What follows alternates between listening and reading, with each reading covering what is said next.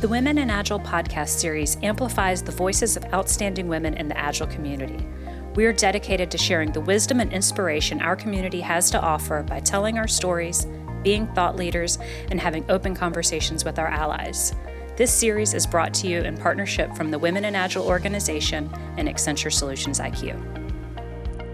Hello, and welcome to another episode of the Women in Agile podcast series. I'm your host, Leslie Morse, and today we're chatting with Agile 2019 keynote speaker, Lynn Cazalee. Lynn helps individuals, teams, and organizations transform and transition into new ways of working. She's an international keynote speaker, author, and master facilitator.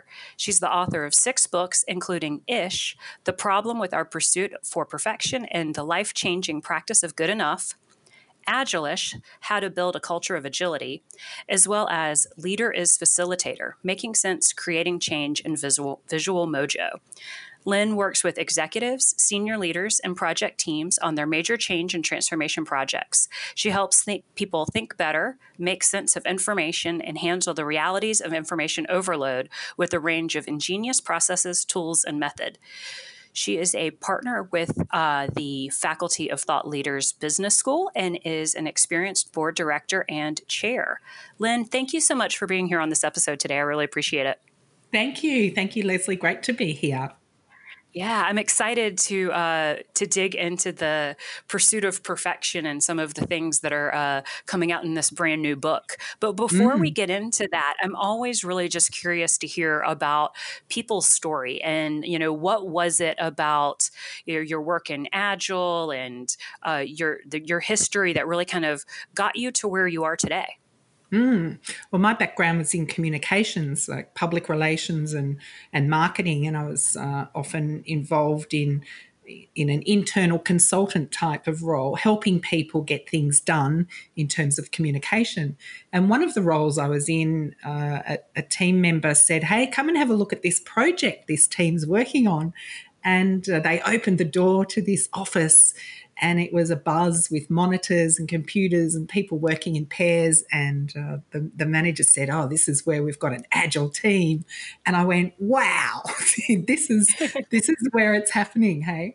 And and every few minutes they were dinging on a bell to just show that they'd released some code and software. And I've just thought, yeah, I like this. I like how they're getting things done. This really connected with me.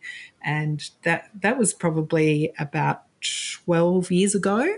And so ever since I've been, you know, circling and hanging around the Agile community and loving every minute. That's great. And I love that the ringing of the bell kind of, you know, there's such a positivity bias sort of when you get into people that really love Agile and that idea of celebrating things all of the time. And those little rituals around getting things done, I think are so interesting. Yeah, there it was, this visible and audible sound and reward that, yes, we're actually getting through this list or we're fixing these things. And that, I thought, wow, that's exciting. They're not having to work for 6 weeks before something's visible. It was happening right in front of my face. Yeah, no, I just, you know, I think about even if there's multiple Agile teams around, having that kind of auditory signal can incentivize sort of a good co-opetition amongst teams. It's like, oh, wow, they just rang the bell a couple minutes ago. We haven't rang the bell yet today, you know, and that the kind of positive peer influence across teams that can really drive innovation. True, absolutely. Yeah. When you think about, right, you know, the idea of being able to get stuff into market fast and learn from it quickly means that we've got to kind of take risks. And that might mean we might not always be perfect, right? Which is this idea of the pursuit for perfection in your new book. You know, what was it about your work in Agile that really kind of brought you to this latest writing? Yeah, it was seeing over a period of time that teams were putting things out there and then pausing on them, bringing them back, making some minor corrections, and then out it would go again. And so I loved that conviction, I guess, that they were saying, let's see how it goes and test it out and see how our users and the customers on the other end see how they go with it and what feedback they give us. And I just went, why don't we do this in life more often?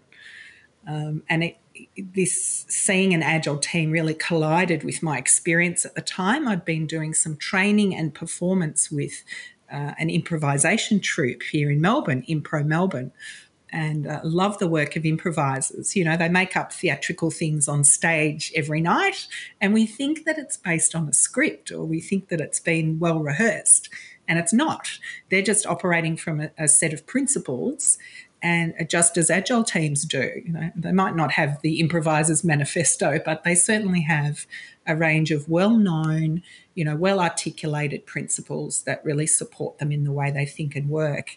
And as these two things collided, I went, oh, here we go. You know, the angels were singing, oh, this is good, this is good, this is how I like to work. It's creative and it's also iterative. Yeah, when it's that, you know, it's that idea of just improvisation is almost one of the purest forms of sense and respond. And if we talk about having a truly agile culture, right, is that ability to dynamically sense and respond as the market conditions change. And you know, what better than, right, learning improvisation and bringing that in here is sort of is a way to. I mean, that's what they're doing all day in every moment is sensing and responding to what the other people on stage are doing. That's right. And so one of the skills and techniques they learn is under the heading of spontaneity. And so it's how do you handle things in the moment? How do you respond if you don't know how to respond? Because we all have such a wealth of experience, and we can draw on that experience in a moment's notice. Our brain will support us in that. Our brain will provide us with great examples of what we've done, and we can add it to the current situation we're in. So I think it's a great mix. And I've seen a few agile conference presentations where improvisation's been brought into it. And I think we could probably benefit from even more of it, trusting more of our own expertise, trusting more of our own instinctive responses. Yeah, there is something, though, about society that somehow I think the older we get programs us to almost not trust our instincts. And sort of a fear of failure to some extent. I know at least I kind of personally struggle for that. It's like, well, if I can't do it right, I don't want to do it at all. And even though I consider myself an agilist and I'm absolutely willing to take risks, it's an inner dialogue that is often going on in my head. So what are you sort of looking towards as this anecdote to that quest for perfection? Yeah, I think Keith Johnston, who is a bit of an improvisation guru, he calls out the fact that we are always censoring ourselves and editing ourselves. We think of something great and then, the inner critic goes to work, censors it before it comes out of our mouth or we write it or type it. So I've been pursuing more of an approach of good enough. That is, work out what the standard is, like we have a definition of done, work out what the standard is for whatever task or project we're working on at work or in a community or family or home life, and go for that and then let it be good enough and then put it out there and see how it goes. We're not such a good judge of our own I think performance or the quality of our own work. So it's useful to put it out there and get some test response or get a validation that, that's on the right track, or no, I wouldn't use that, or that would be really useful. Add this to it. So we know this from agile work. I think we can adapt some of these principles for our own life and go for good enough instead of perfection. Yeah, and I think that all sounds pretty good in theory. But I guess how might you coach or mentor someone into determining what that definition of good enough is? Yeah, I think you can refer to like the Pareto effect, right? The 80-20 principle, which from Vilfredo Pareto, he looked at Italy's land and he found that 80% of the land was owned by just a few people, just by 20% of the people. And this can apply to our work effort. So if we identify, say, the 20% of work that's the most important, working on just that little bit of work will actually return us massive results. So I think the problem happens when we start working on, maybe through procrastination, we start working on peripheral activities or things that sort of take time and effort but don't really contribute to our project or task or idea. So identify the higher value, most important tasks and work on those, because they'll often get us far enough along to be able to test something out. Yeah, it kind of makes me think about sometimes when you're running a workshop and you're looking for feedback at the end of the day, or even maybe just a meeting, and people might have a little indicator of their return on their time invested, right? So it's not just, ROI, return on investment, but, what's the value we actually got from the time we invested in this that might be able to be used, especially within Agile teams, or even just sort of in daily practice of, I've only got so many hours today. What are the right pieces of value I want to get out of here? And are you getting that? Because I'm equally guilty of, picking the low-hanging fruit of little tiny minutia tasks that clear things off my list, but are they really the most value-add tasks I could be doing to kind of advance an initiative or advance a cause? That's right. So it's doing some of those more valuable things, and they still might be small, but we're trying not to waste our 80% of time on the things that only deliver a tiny 20% return. And I think that's where we find perfectionism kicking in. So my view is any time we start to think, I need to put more time on this to make it better. So any time you go into that mode of thinking is when I would say just pause and bring your head up and really scan across what you have done and get some distance between you and it to see that actually what you've done already could be well good enough to put out there or test or use or sample or pilot or go live. Yeah. So I guess people, love stories. So what's a good story of how you've really applied this to your life, here in the past couple of weeks or maybe even today? Yeah, well, I guess, I'm sitting here talking to you on a podcast and I'm like, well, there's no video, right? So do I need to put a full face of makeup on? No, I don't. My hair is up in a bun and I've got, it's winter here in Melbourne in Australia, so I've got a long sleeve top on and I feel a bit what we'd say daggy, but it's the clothes, I'm fit for purpose. And so this is what I believe is good enough. And it happens, I think, if you think back over the course of a week, let's just say how you go about feeding yourself, right? Breakfast, lunch, dinner, snacks. And some meals during the week we say, oh, that will do, or that's good enough. Whereas there's other times where we put in a lot more effort or we want something particularly healthy or more complex. And so our standards then change. And I think this happens with our work. There are some things where we can let them go by and it doesn't really matter. The quality doesn't matter. And then at other times, yes, we will want to put a bit more attention and focus on it.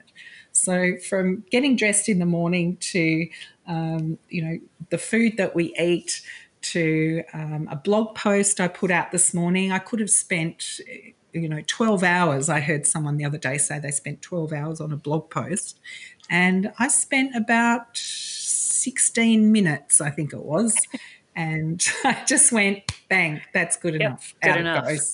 Good enough. Yeah. That's great. And I think, listening to you talk about that and that variety of examples, it really does require a level of awareness and presence as you go through your day, because this is really about intentional choice. Yes. Yeah, definitely. Ultimately, what more do you have to say about that idea? Yeah, it is this intention rather than getting swept along. We say don't go down a rabbit hole. Or in Australia, we say don't go down a wombat hole. So we have that big brown furry creature, big fat furry creature gets stuck in hole. So we don't want to go down wombat holes. You kind of want to stay on the surface and have a good view or good oversight across the projects and things you're working on. I think trouble happens when you get drawn down into the details of something, and you'd know it when, time seems to pass and you're surprised at the period of time that's passed. That's an example of where we get drawn into things, and I think it happens with pursuing perfection or making something better, that there's this loss of reality almost, this loss of time and we need to be more conscious about that. So something I do is I just set a Pomodoro, a 25-minute timer on my phone, and that's my kind of first pass at something. I'll go, right, basics, 80% of the blog is going to get done in this 25 minutes, like there's no doubt. Right. And then once the timer goes off, I stand up, walk around, then I go make myself a cup of tea, come back, and I'll set another 25-minute timer, and that's it. The thing has to be posted up, live, go. None of this 12 hours per blog post. It's just, I just go, I've got more things, more important things to do with my time in my life, you know, broadly in my life, friends, family, my own interests and hobbies, sleep. You know, sleep's a problem. Yes. Perfectionists have problems with overworking, overthinking, and then so sleeplessness comes up, and then burnout, depression, anxiety. Yeah, and burnout now recognized by the World Health Organization as a legitimate health issue, not just this thing that we talk about, but actually recognized officially, which I think is depressing yet exciting at the same time. So that's it's interesting that you kind of, those are some of the downsides of this pursuit for perfection. Definitely. And this idea of gathering more information, or I don't know enough yet, extensive researching and extensive comparisons. These are some of the hallmarks of perfectionism. Whereas that idea of check, go validate this. Maybe you are on the right track and you've done enough, and you can put it out there and then start working on your next thing, rather than working. And I tell the story in my book about, I call it my Barcelona all-nighter. So I was at a conference and we were learning about writing training programs, and the team I was in, the four of us, we decided what we'd done wasn't good enough. Mm-hmm. And so we stayed up all night, overnight, working on this thing. And so I already had jet lag and I'd worked all these additional hours. And you know what? What we'd done wasn't very much better. And so we put in all this extra effort, and I'm sure it's that 80-20 principle, all the effort, but we'd actually done good enough the day before. So I love that you pivoted to a team-based example here, because that was actually where I was starting to get curious, is that developing that own sort of inner awareness and intentionality about choice and things that are kind of completely within my control, right? Am I doing unto my life, or is my life doing unto me, right? That not definitely complexity, but not as much complexity as when you have multiple humans involved. So when you start talking about this pursuit of perfection in a team setting, right, it's easy to get sort of wrapped around the axle on a topic and going down the wombat hole and that inertia that a team can create around a topic, and hijacking that, I think, is a much larger intervention than sort of personally hijacking that pursuit for perfection. So how do you go about really applying this more in a group mindset versus just that inner work?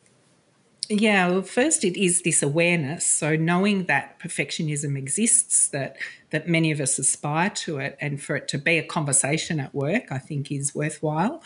And for the leader or the person who's most responsible for the work of the team is to keep an eye out for perfectionist behaviours. So anybody who's staying back late, repeatedly working through lunch, not taking a break, not taking care of themselves, or being hesitant to share or show their work, these are signs that perhaps this person is putting extra unnecessary effort into something that could be way good enough already, if it was, put amongst the team, worked by the team and advanced by the team. But then, we've all had probably stories about perfectionist bosses ourselves. Mm-hmm. We've worked for someone who had ridiculously high standards we couldn't meet.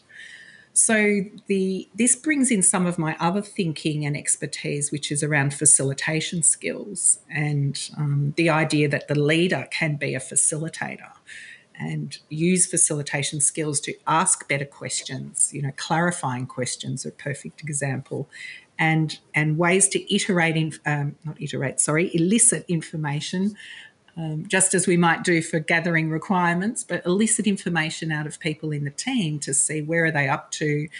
You know, we know this, where are the obstacles, what's holding you back, and to bring that to a solution for the, either the team to help advance or for the leader to work on with that individual. That's a good point.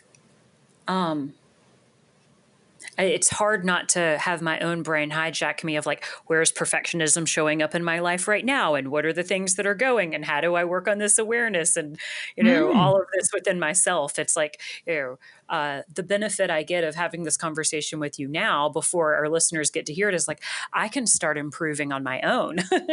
Yes. which is really exciting. And you know, Otherwise, it can make us hard to work with in a team, you know, that we might hold up and delay progress because we're still checking or fixing or finalising something. So I think that kind of culture could be enhanced by a leader, you know, to help just bring the information to the team and let's advance it together. Absolutely. So this whole theme around pursuit of perfection and you know, all the work in this new book is, you know, the backbone of what your Agile 2019 keynote is about. What are other things that if folks aren't at the conference that they might miss as part of that discussion you'll be leading? Yeah, well, the whole concept of Ish is probably making a lot of people, you know, the hair on their neck stand up, going, oh, no, the world needs to be better, not worse, or we can't have poorer quality, we need higher quality. So I totally acknowledge there's a lot of thinking that will say, or a lot of people who believe, no, we don't need worse, we need better. And I think that the point here is, as I've put in the book, to Ish or not to Ish.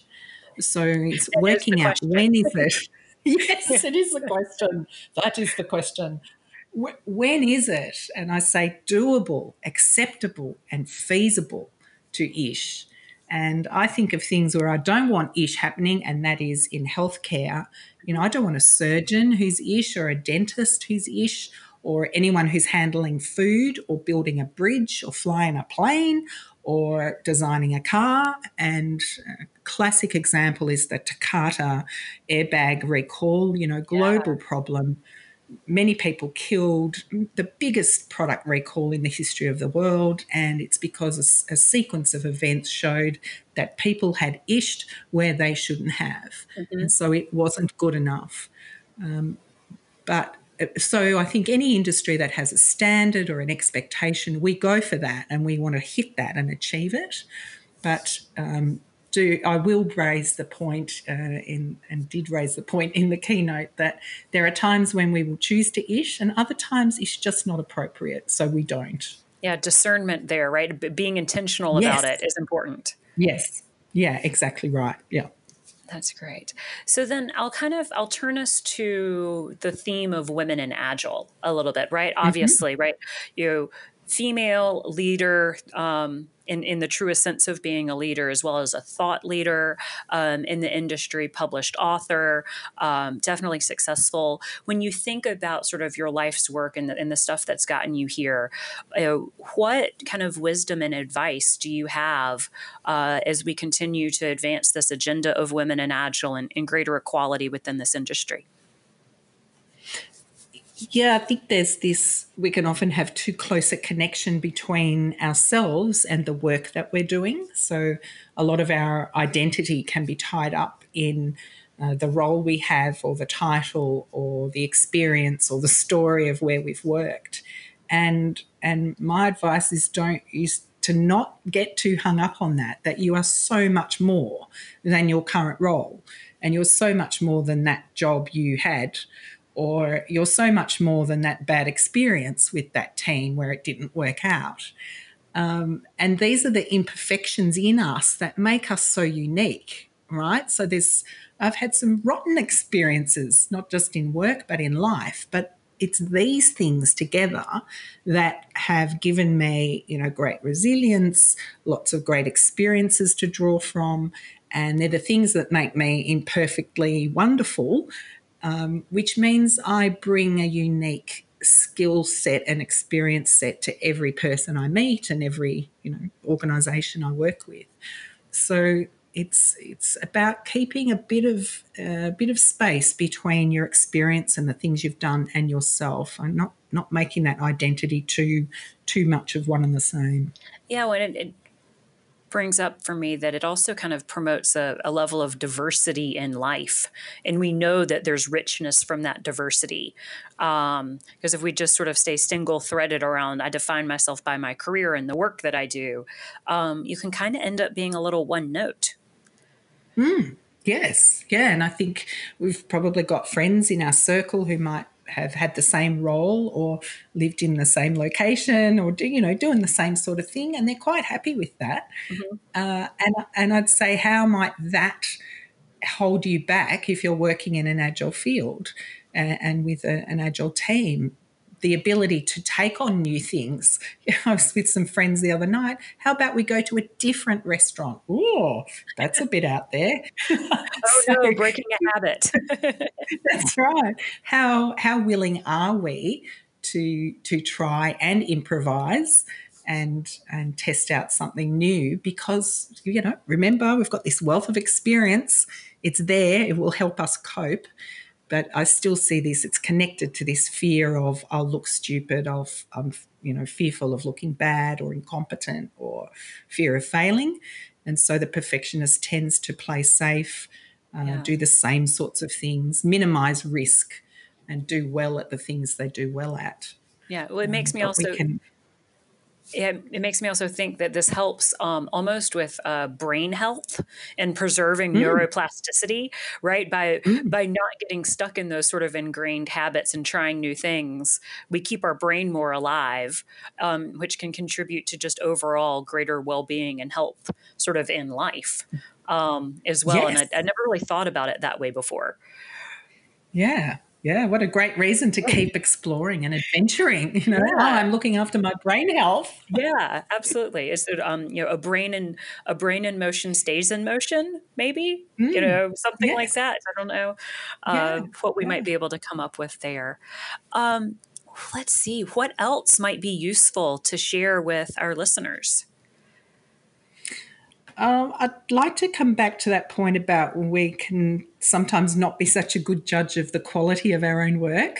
So we can dismiss and reject our own creativity or our own ideas or our own thinking before we even, put it out there. Again, it's the inner critic, or we dismiss and reject ourselves first so that others don't. And I think we need to really put the pause on that and put our thinking and ideas out there and not reject them first. It's connected to all that. Don't apologise, don't dismiss or minimise what you're doing. Put it out there.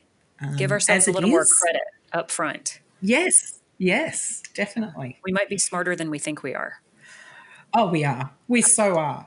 And we know, I know at least I might, own worst critic, and I hold myself to a standard higher than what many other people hold for me. And as a result, I find perfectionism showing up quite a bit. But you just kind of have to, there's almost the gift of when you have intentionally gone with an ish and you get good feedback on it. And it's like, oh gosh, well, that was good enough. How convenient. Right. Perhaps I've been overdoing other things in my life. Yeah, I think you reveal a great point, which is we accidentally ish all the time, and that's because the deadline comes or we run out of time or it's, we have to take our pet to the vet or something, some timeline comes and makes us stop what we're working on. And so my view is we can deliberately ish. And thanks to things like the spotlight effect, which makes us think that people are paying more attention to us than they are, they're actually not, and most people won't notice that you're ishing, but you'll have less pressure on yourself and your stuff's pretty good as it is. Yeah, I love that. I'm going to more intentionally ish and not ish as I go forward. Perhaps that will be a new thing to journal about a couple times a week. How did I ish today? Cool.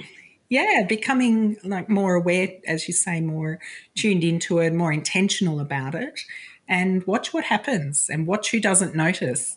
A colleague the other day sent me a message. She'd started reading my book and she said, I haven't even finished it yet, but today I ished. She ished on a presentation she had to give at work, had done less than she would normally, and she said it went fine, and she'd lowered, not so much lowered her standard, but said, I'm just going for ish on this. And it was super. It hit the mark and it did the job, and she was happier for it. Ish confessions of a sense. Yes. So do you have a hashtag or anything you're using in like social media around the new book?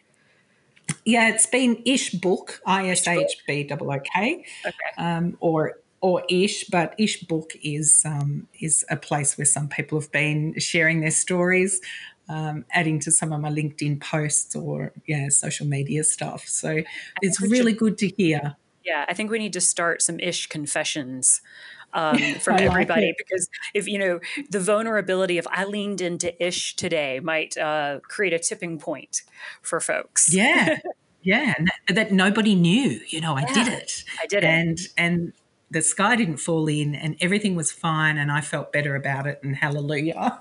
Yes, I love it. Well, Lynn, thanks for making the time today. Before we wrap up, any final thoughts for folks? I think just to remind people, you're better than you think you are. You're better than you think you are. The work you've done, the experience you have, the ideas you have. A lot of us have been kind of held back or withheld, and it's a great time to let it all fly. Put some of your ideas out there, no matter how good or otherwise you think they are. I'm behind you. Perfect. Well, thank you, Lynn, so much for making this time. This has been a great chat. I'll be excited to get it out for all of our listeners. Thank you, Leslie. It's been a pleasure. You're welcome. Thanks. And thank you for listening to this episode of the Women in Agile podcast series. It is brought to you in partnership from the Women in Agile nonprofit, as well as Accenture Solutions IQ. We hope you've learned something new and invite you to tell a friend or coworker about the podcast. Please go online to womeninagile.org to learn more about our initiatives and find more inspiring podcast conversations. Thanks for listening to this Women in Agile podcast episode. Find more inspiring conversations by visiting womeninagile.org/podcast, checking out the podcast series on iTunes, or visiting your podcast application of choice. If you have an idea for a topic, speaker, or feedback on an episode, please reach out to us via email through podcast@womeninagile.org.